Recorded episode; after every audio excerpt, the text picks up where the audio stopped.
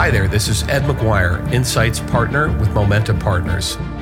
Welcome to the Momenta Intelligent Edge podcast series, where we feature leading practitioners and thinkers across connected industry and the broader technology landscape.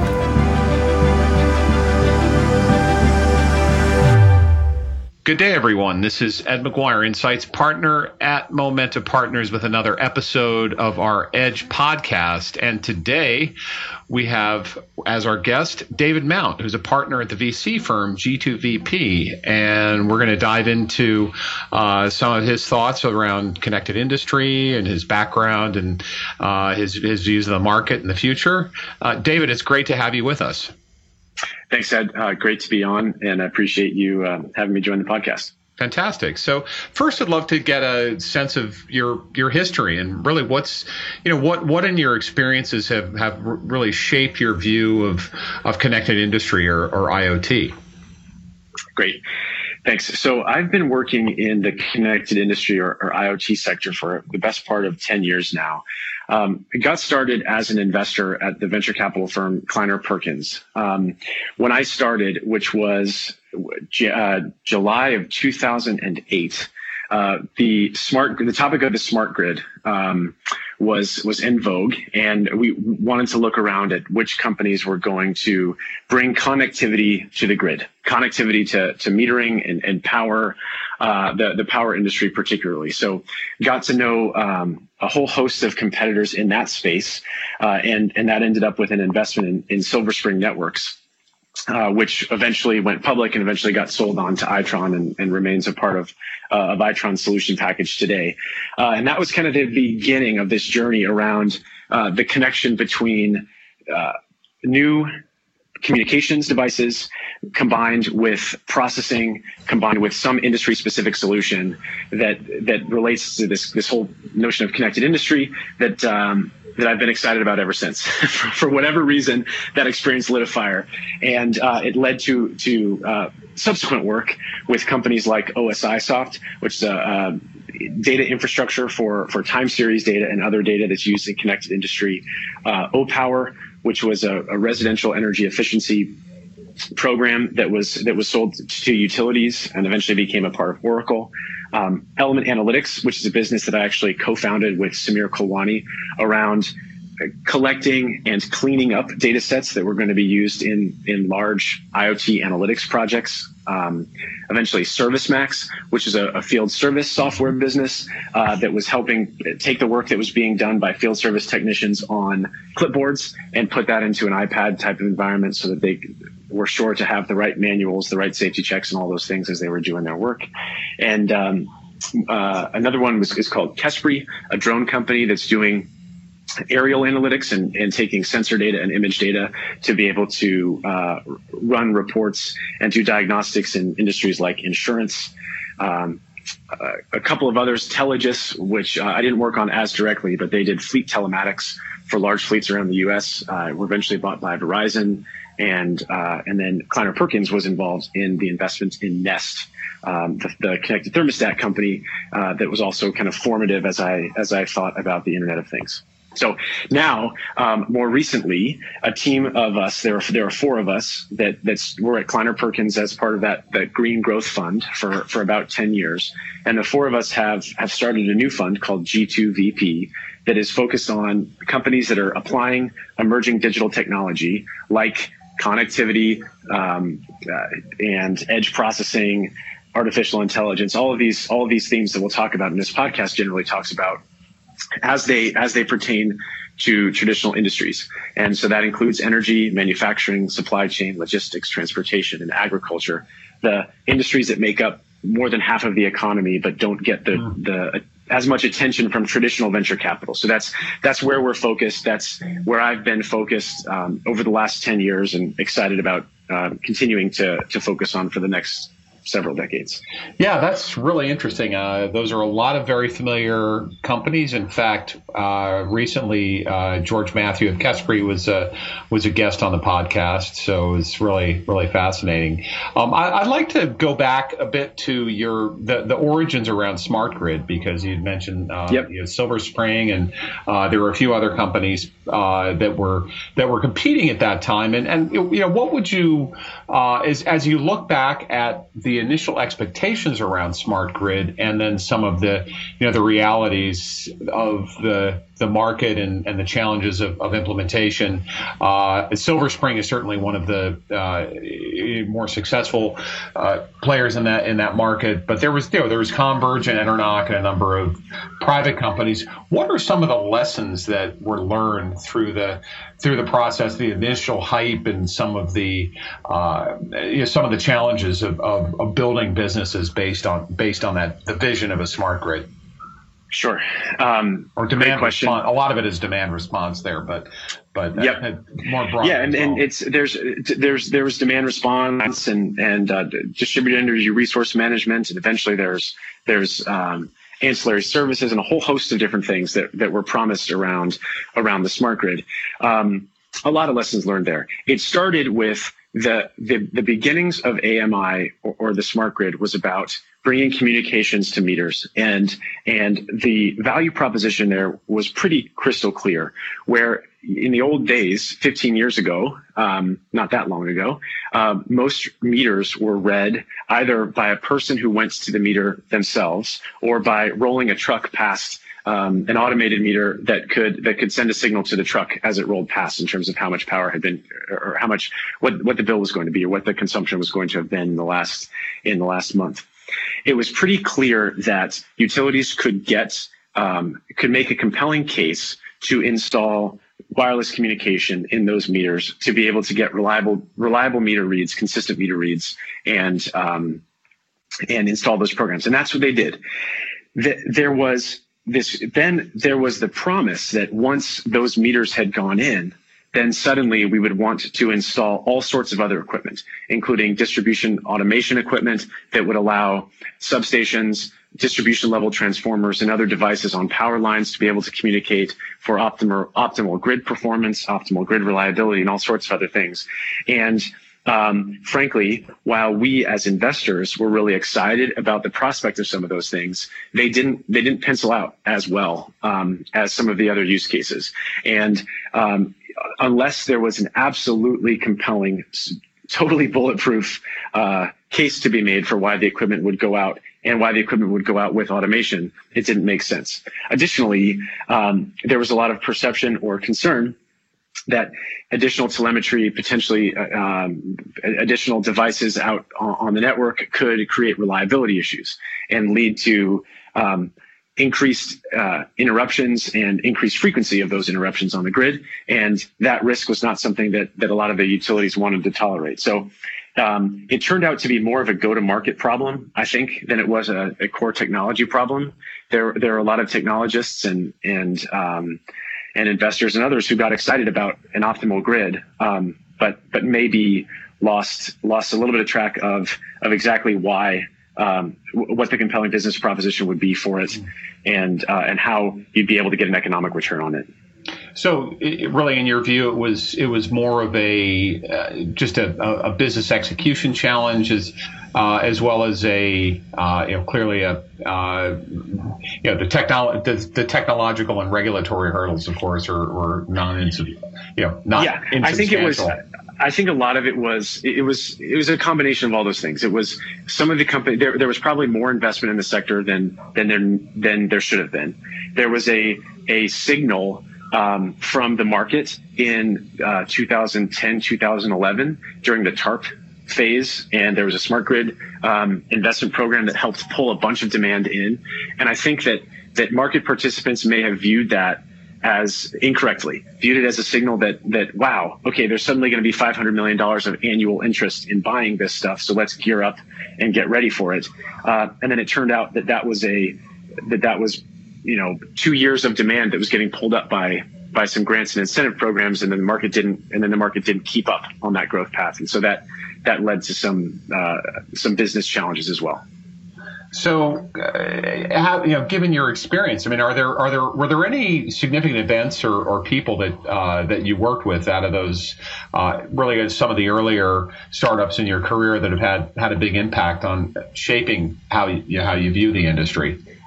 Yes, absolutely. I think some of my favorite and most formative meetings that happen are from groups who are customers for these connected industry technologies. So while at Kleiner and now while at G2VP, one of the things that we focus on is building relationships with big industrial companies. And those can be big industrial OEMs like ABB or GE or Honeywell, or they may also be relationships with big industrial buyers like the large power companies, the large manufacturers, the pulp and paper manufacturers, the food companies, and what we will often do is they'll send delegations that are interested in learning more about Silicon Valley technology, and I love those meetings because I always ask what's holding you back from buying more connected equipment, or what are you looking for in an IoT based product or service? And it's always a good reality check for maybe how my enthusiasm or investor enthusiasm can be a little bit ahead of the reality of the buyer in the market. I would say one of the lessons learned from the smart grid work was that we realized the importance, and it underscored the importance of really knowing the customer's perspective before you make investments, and that the perspective of a Silicon Valley venture capitalist can be very different than the perspective of the end customer for this industrial tech. And so, what we really like to do is get to know the industrial customer base. And there was one meeting in particular where we had a Fortune 30 company come in. And, we start the meeting off and I say, okay, here's our background. We love connectivity in sensing and storage and all this analytics and machine learning. And he literally stopped the meeting. He said, Dave, stop. I need you.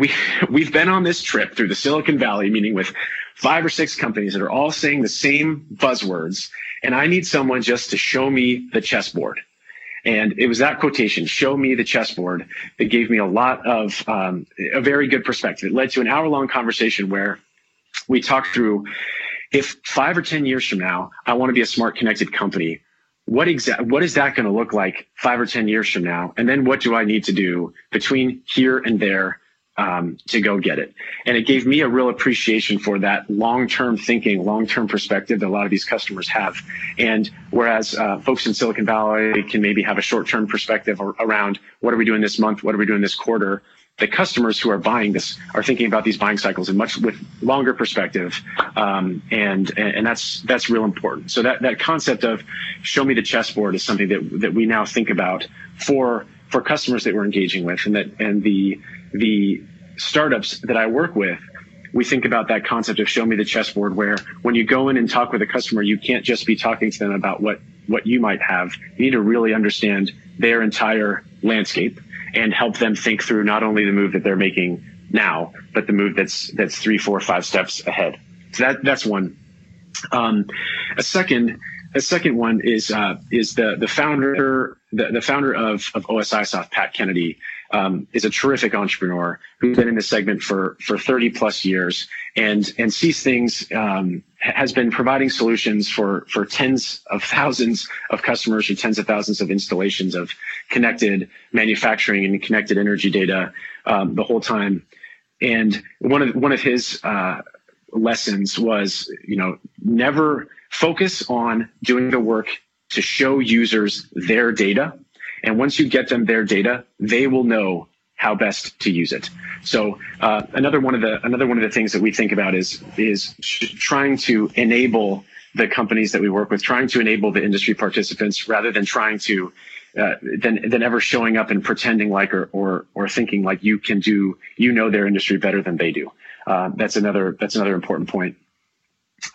Maybe a third from the founding days of Element Analytics a few years ago, working with Samir Kalwani.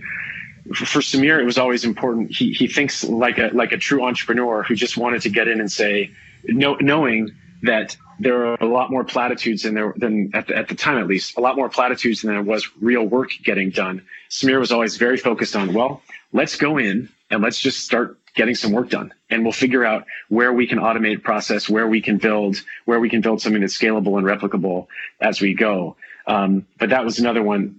Rather than study the IoT, why don't we just get in and start doing work, and then we'll figure out where the bottlenecks are, where the challenges are as we go. No, that's great. One of the interesting points that you just made was that the time horizon for investing, or actually the time horizon of your customers, was much had a much longer duration than their perception of venture capital, but compared to, for instance, public company investors, the time horizon for investing is actually much longer. I mean, you guys you make an investment, you have to be able to anticipate 3, 5, 7 years out. I'd be interested to get your perspective in working at Kleiner Perkins, which has made investments in all sorts of sectors, but is really well known for its successes in information technology and internet. How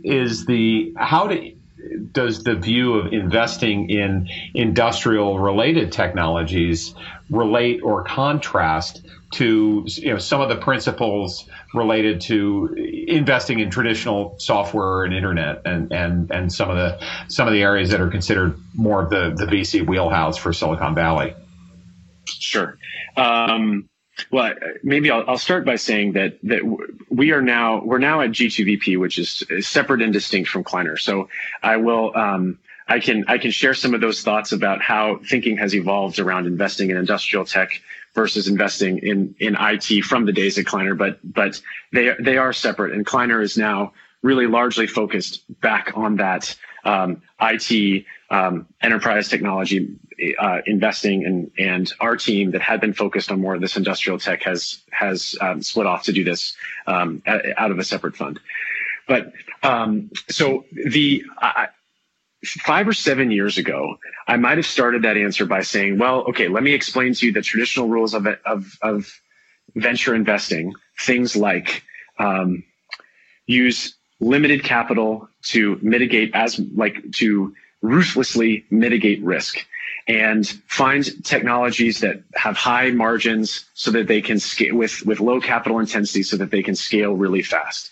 Find exceptional teams that are able to take no, and not take no for an answer, or disregard when people say no to them, and find ways to just make their industries work. Those are kind of traditional venture capital rules. Again, 5 years ago, I might have then tried to posit that there were different rules for investing in industrial tech, but I think that's wrong. And so I would say the basic rules of venture apply both in traditional IT investing as well as industrial tech investing. And to the extent that we tried to bend those rules, or thought that the rules for investing in industrial tech were different, we got it wrong.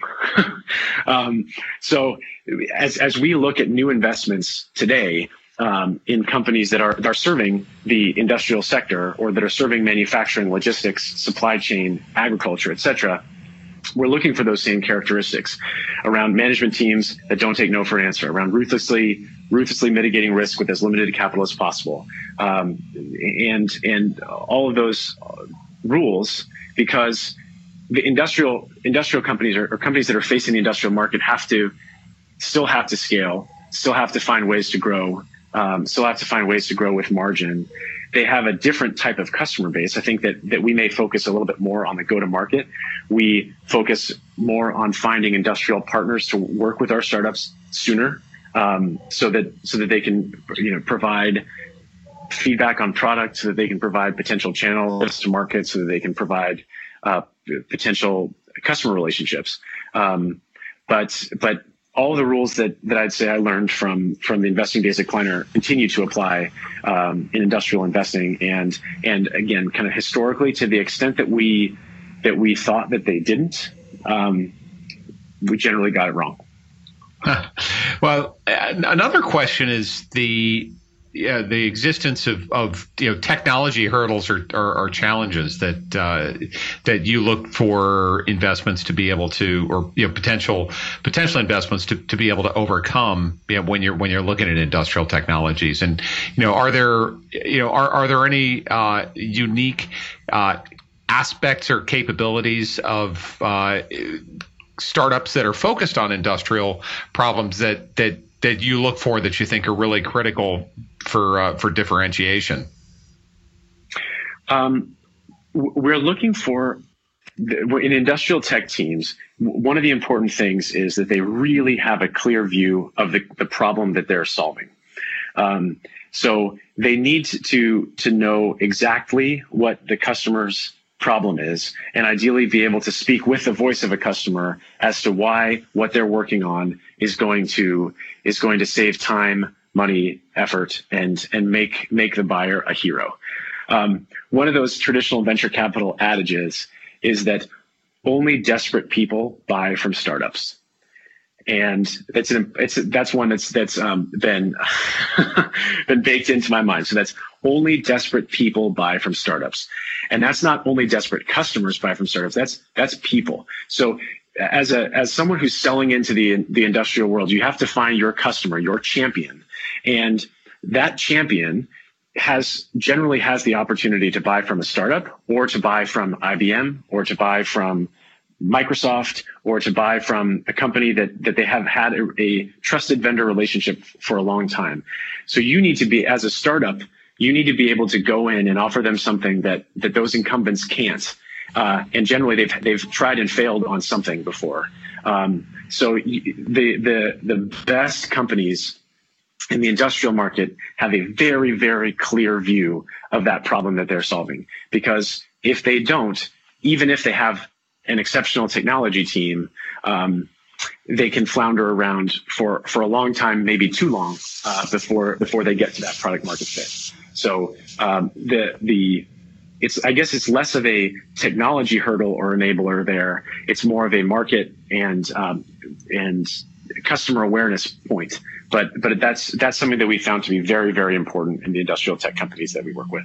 Yeah, I'd love to get your take on what we talk about a bit as a disconnect or overly ambitious or enthusiastic expectations around industrial IoT starting around 2013, 2014, when we had some of the large companies that were throwing out some very aggressive forecasts of the number of connected devices and economic value add, and of course the reality has been much more deliberate than some of the expectations for an inflection. But what is your perception of how the dynamics in the industry have played out relative to some of the more aggressive initial expectations? Sure. So I think it's on balance, some of the rollout is happening. I would say the transportation industry has exceeded expectations, and the manufacturing and kind of classic process industry have probably lagged expectations. And on balance, maybe things, maybe the market is moving, but it moved in unexpected places. 2013, 2014, I would have expected that by now there would have been much more mature offerings coming out of a handful of startups that were bigger than they are now, as well as kind of more mature industrial offerings coming out of the big cloud vendors, and they are working on them.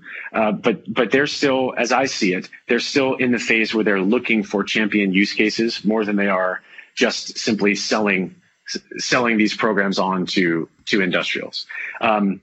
So the manufacturing side and process industry side, I think, has lagged because in all the hype of 2013 and 2014, that era, a bunch of vendors viewed the IoT as kind of the next great frontier for selling compute and selling consulting services and selling $100 million projects instead of selling ERP. And frankly, I think that turned the potential buyers off of it. There's already a challenge in this market around who is your buyer. And the way that the distinction is made, and you've talked about this, and others certainly have, around IT versus OT. Is it the IT team that is used to buying all the databases and all the hardware, or is it the operations team that's used to running the plant that's going to be responsible for buying this technology? And that's a serious distinction, and it creates some infighting. And when you start getting organizations thinking and talking about their new quote unquote platform, it makes the market nervous, or I think it makes potential buyers nervous, because they weren't sure exactly how they were going to be able to wade in to IoT solutions and start getting quick wins. So I think the market kind of never really took off because the perceived cost of adopting IoT was really high. And there was a lot of enthusiasm from some of the largest technology vendors in the world around helping big companies deploy these solutions. And they all seemed like they were going to be big, clunky solutions. And so it didn't really happen. Additionally, I think there was a specific challenge around data quality, and the idea, again, 3 or 4 years ago, was just take all of the IoT data that you have, dump it into a data lake, and then we'll figure out what we're going to do with it later. And that architecture for an IoT project didn't really work. There's too much data from different systems. It's really hard to line up. It's really hard to then go from that into some sort of analytic that immediately delivers business value. There probably wasn't enough time spent upfront on what is the business value that we're trying to deliver here, and more time spent on architectures and getting data moving before the real reasons for the projects were set out. So that's on the manufacturing side. Now, on the transportation side, I would say that market has actually moved. And that may have been because of regulation. There was the ELD mandate that came into place, or the electronic logging devices mandate came into place, where large trucks were now required to have telemetry in them, or at least to have a data logger in them that tracked the amount of hours that a driver was driving, and making sure that they were taking the appropriate breaks, not driving while tired, and other things. And that created a whole new market where there's this new set of data available. Now we can do things like optimizing routes, optimizing teams for on various lanes, and doing all sorts of work around fuel consumption, all sorts of things that telematics companies are able to do. So I think the telematics market has moved very quickly. Verizon made a couple of acquisitions in that space, and then built it out. Samsara has done really well, I think, in that segment. Mm-hmm. Also. So there is movement happening. I guess I just say that the manufacturing, the kind of manufacturing process industry universe hadn't moved as fast as many would have projected 3 or 4 years ago. Are there some common threads across either the companies or the industries that seem to be moving more quickly, whether it be technology, culture, or leadership? Yeah. I think that generally the companies that are moving on this stuff fast enough have embraced the concept that every company is a software company. That Satya Nadella is very good about continuing to kind of mention, that this concept that if you're making a hardware device, think of yourself not only as a hardware manufacturer, but also hardware and monitoring, or hardware and eventually connected services. Or if you're thinking of yourself as a power company or an oil and gas company, that the data on your production is a valuable resource. And thinking about that from the top down, I think has been important. I think about a couple of companies that are doing that well. One of which is on the OEM side is Flowserve, a public business that makes pumps and valves, and 5+ years ago decided that they were going to make smarter connected pumps and valves, so that they could provide not only the hardware but also the awareness of what was going through their systems to be able to be more of a value-added vendor. They experimented with PTC, and they do work with PTC. They've done experiments and work with HP. They publish that work. They share it. It's become a part of their identity as a business, and that's something that I think has led to some of their success.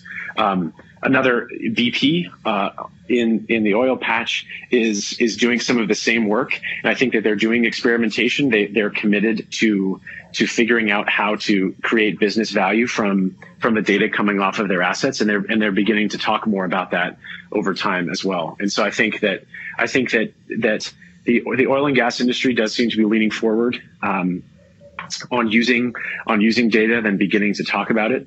I think that manufacturers are beginning to do the same. Some of the industrial OEMs are viewing data as a potential asset or something that's going to help them generate more revenue. And those are the types of companies that are leading. Are there any technology forces or enablers that you think may have a lot greater impact on potential adoption and business value creation than maybe appreciated, or any technologies that you're looking at that you feel have a lot of promise? Sure. The table stakes technologies now that I think we would have talked about 3-4 years ago are around the cheap communications, the edge processing, and cheap compute that have happened. And those are table stakes. And that's what I was probably most excited about a few years ago.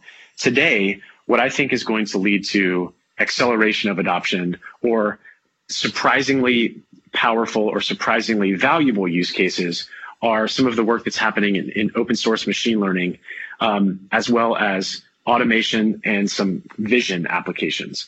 So the gains that have been made in open source machine learning and in some of the vision libraries and in some of the automation work that's happening, it's moving really fast. So jokingly, we talk with computer vision experts or automation experts, and you'll say, hey, we haven't caught up in 3 months. You know, how are things going? What's new? And they'll sort of say, everything's new. It's been 3 months. So the open source libraries for doing things like failure detection, or if it's not failure detection, it's looking at images and being able to recognize things in those images, or being able to do processing on a phone as opposed to a supercomputer or an NVIDIA graphics processor. The advances in those capabilities are moving very, very fast. So every 3-6 months, you get surprising results from people who are using some of those most advanced compute paradigms and libraries, and that's really fun. The second one I think is controls and automation.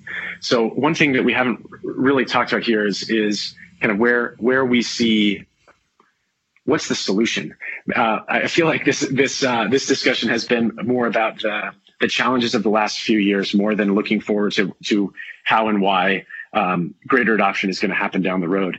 And I think that one of the keys to unlocking that future value is, again, knowing exactly what your use case is, knowing exactly how you're going to create value, and then doing it.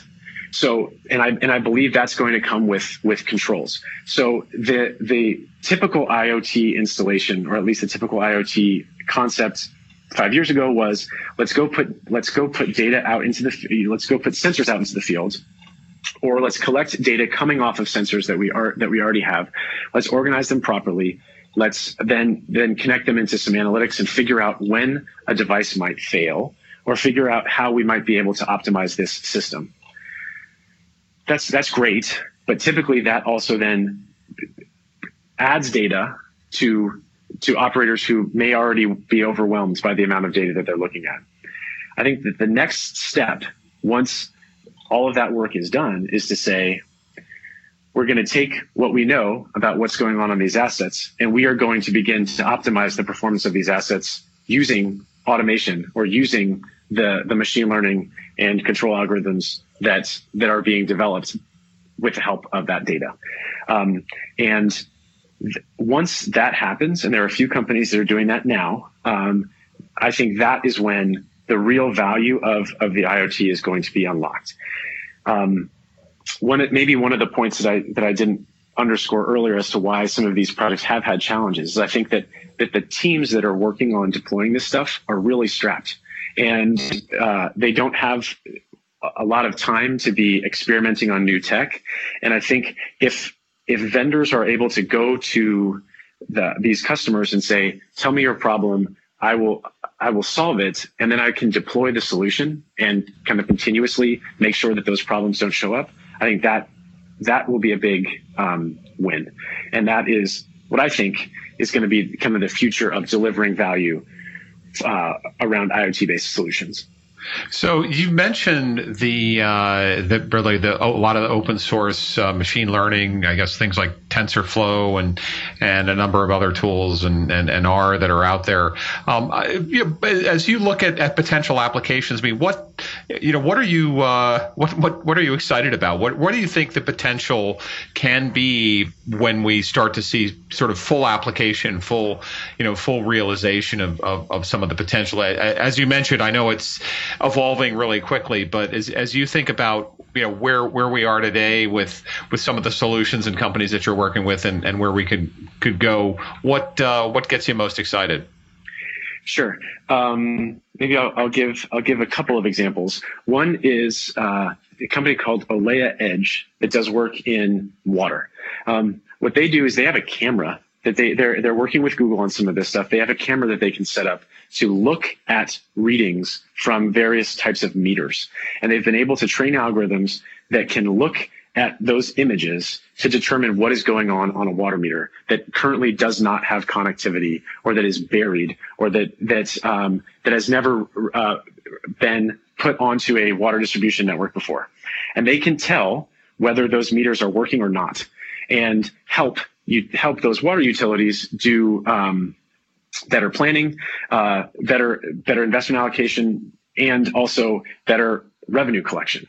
That is the type of business that is now cost effective for the vendor and valuable for the utility in ways that it never has been before. That came in a couple of months ago. That is one of those where that solution makes a ton of sense, and it's doing stuff that was not possible 2 years ago based on where technology was. Another is a business called Kelvin, which is a startup business that is doing some work in distributed equipment monitoring and some controls, where they are helping coordinate systems of gathering assets or other assets in oil and gas to be able to get tens of percentage points of efficiency improvements while reducing emissions and other kind of unwanted work stoppages by using some of these coordinated controls, some of these capabilities like a TensorFlow has, or other things. And so both of those are examples of businesses where there's a clear value proposition. There's new technology that's being used, and a problem that's being solved in a way that wouldn't have been possible 3 or 5 years ago. And that's the type of stuff that we're pretty excited about. Any thoughts on the application of blockchain? I think we think about that. And typically, as we're thinking about blockchain, the question is, why does it have to be blockchain to make the solution work? Does it have to be? Why couldn't it work in a database, a secure database, an encrypted database? And so that's kind of the general filter that we use to think about blockchain. But I do think that there are a couple of potential use cases where blockchain may be very helpful, or in fact required, related to potentially supply chain and chain of custody around supply chain as goods are transferred between parties, power settlements in the power market in particular, to do with renewable energy or renewable energy credits as those become more and more importance as led by some technology companies that wants to buy lots and lots of renewable electricity, and potentially things related to the ServiceMax ecosystem where you have service records on assets and maybe you want to transfer service records between owners of those industrial assets. That's a place where blockchain could be relevant. But we have not yet seen companies that are commercial or doing a lot of commercial work yet. We're keeping our eyes out, but haven't seen that yet. So what are you optimistic about? I mean, how do you see the markets that you focus on evolving over the next 5 to 10 years? Sure, I'm optimistic about a lot of things. I guess I would say my general view is to be optimistic, and I can kind of be a true believer in these markets, which is dangerous in some ways, but it is true. It's just the reality. So over the next 5 or 10 years, I see a great proliferation of a lot of these underlying technologies. I think that we are going to see OEMs that build equipment that is worth more than $5,000 a unit will incorporate IoT solutions into their solutions by default. And that will mean that there are subscription types of offerings or service types of offerings or consumables monitoring types of offerings that go into every piece of equipment that goes out. It may or may not be turned on all the time, but the option for a customer to buy those products as a subscription or to have monitoring as a subscription will become table stakes, I believe. I also believe that there will be more data moving from existing brownfield systems today up into the cloud for more sophisticated analysis. As more data goes into the cloud, I think that there are going to be some great opportunities for combining data sets between systems. So for these bigger projects, you want to be able to take data from the sensors and then combine it with data from the maintenance records, combine it with data from the ERP transaction log system, combine it with a whole host of other systems. And I think more of that those combinations will happen, and there will be value that accrues from doing that. And I also think that there will be kind of this ongoing platform battle that will continue. I think that there are some big companies that are committed to this market that I don't expect will go away, because I think that the market will continue to grow and mature. And that's companies like Microsoft and Google and Amazon and IBM. As well as companies like Accenture and some of the other systems integrators that are going to be playing a big part in this market and helping create real enterprise grade, industrial enterprise grade offerings in these markets. Wow.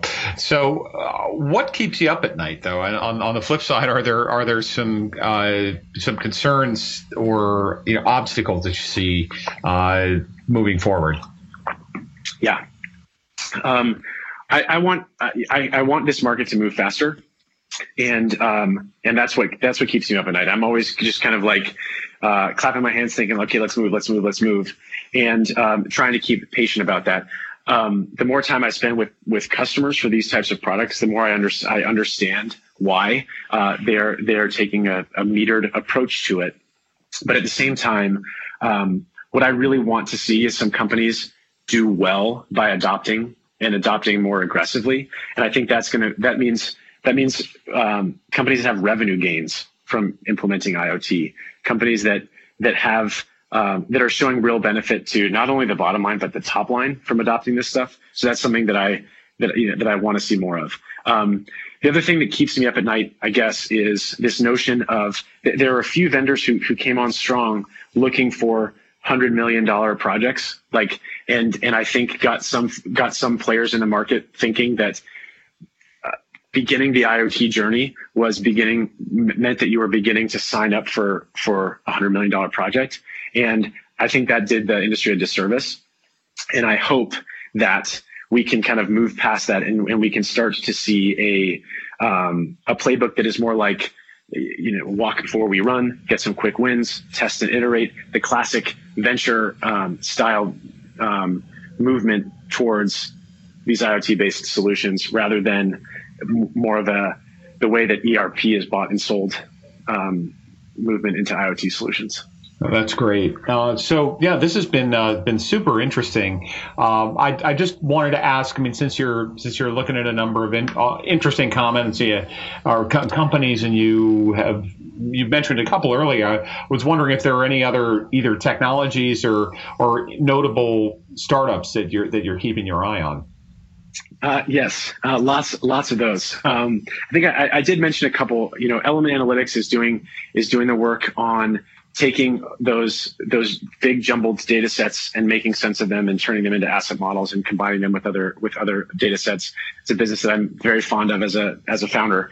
And then another company is called Kelvin. I mentioned that's doing some of those controls. Alea that's doing work in water meters and vision. In security, which we didn't talk much about, a couple companies there that are doing great work. One is called Nozomi, another is called Sage, that are both trying to make sure that as more and more of these IoT devices proliferate, that security vulnerabilities do not, and finding ways to make redundancy of devices turn into a safety feature as opposed to a security vulnerability, which I think is really important and comes up with a lot of potential customers. We're not invested in any of those, but they seem to be doing great work. Another one is called Particle. Particle is building kind of a kit and developer framework to help more and more devices hook into the IoT. They're similar to the way I think that Predix is thinking about or was thinking about building their developer community. Particle has built a very clean, simple way to get data or to turn an analog device into a smart connected device. And they seem to be getting a lot of traction with their developer community. So that's another one that we're watching. And there are lots, lots more, but those are a few that come to mind. No, that's super interesting and auspicious that you mentioned Sage, because I believe that at the time we are having our conversation, we just announced Momenta just announced an investment in Sage. So that's nice to hear that independently. So I had not seen that. I had not seen that. I literally just hit the tape earlier today. So right. and finally, David, the last question I always love to ask is a recommendation of a book or a resource for our listeners that you might be able to share. Sure. A book that I've read and really liked and reflected on a lot this year is Principles by Ray Dalio. We as we build out our firm and think through working as teams, trying to grow and evolve. Principles is a terrific book, and Ray Dalio has done a bunch of podcasting and supplementary materials that have gone with that that we've appreciated. And then I would also recommend, so that's the book, and a movie that's worth watching that's maybe a little bit more relevant here is AlphaGo, the book about the Google DeepMind team that took on creating a program that could beat the human grandmasters in the game Go. And it is a terrific story, and the movie is on Netflix, and it's a great documentary movie, and it also touches on a lot of these themes around advances in machine learning, advances in parallel processing, and the potential implications that those have on automation. Wow, those are great recommendations. I'll have to check out AlphaGo. I've been reading Principles, kind of dipping into it all year, and he's Ray Dalio just has got such relevant wisdom. No, that's just such a terrific. Terrific recommendation, and I think you're the first podcast guest to recommend it. But it's he's got an incredible story. Yeah, he one of those adages that I really like and use here is it's the simple adage to embrace reality and deal with it. Mm-hmm. So as we think about with startups and companies and opportunities, you've got to always try to be clear-eyed about what is actually happening in the market, and then respond to what is actually happening, as opposed to what you think might happen, what you wish would happen, what you're nervous might happen, those types of things. Just trying to be as clear-eyed as possible about where are we right now and what is the best, most opportunistic way to move forward from here. Absolutely. Well, it's been a great conversation. Again, this is Ed McGuire, the Insights Partner here at Momenta with another Edge podcast with our guest, David Mound, who's the partner at G2VP. And David, thanks so much for taking the time to speak with us. Thanks so much for having me.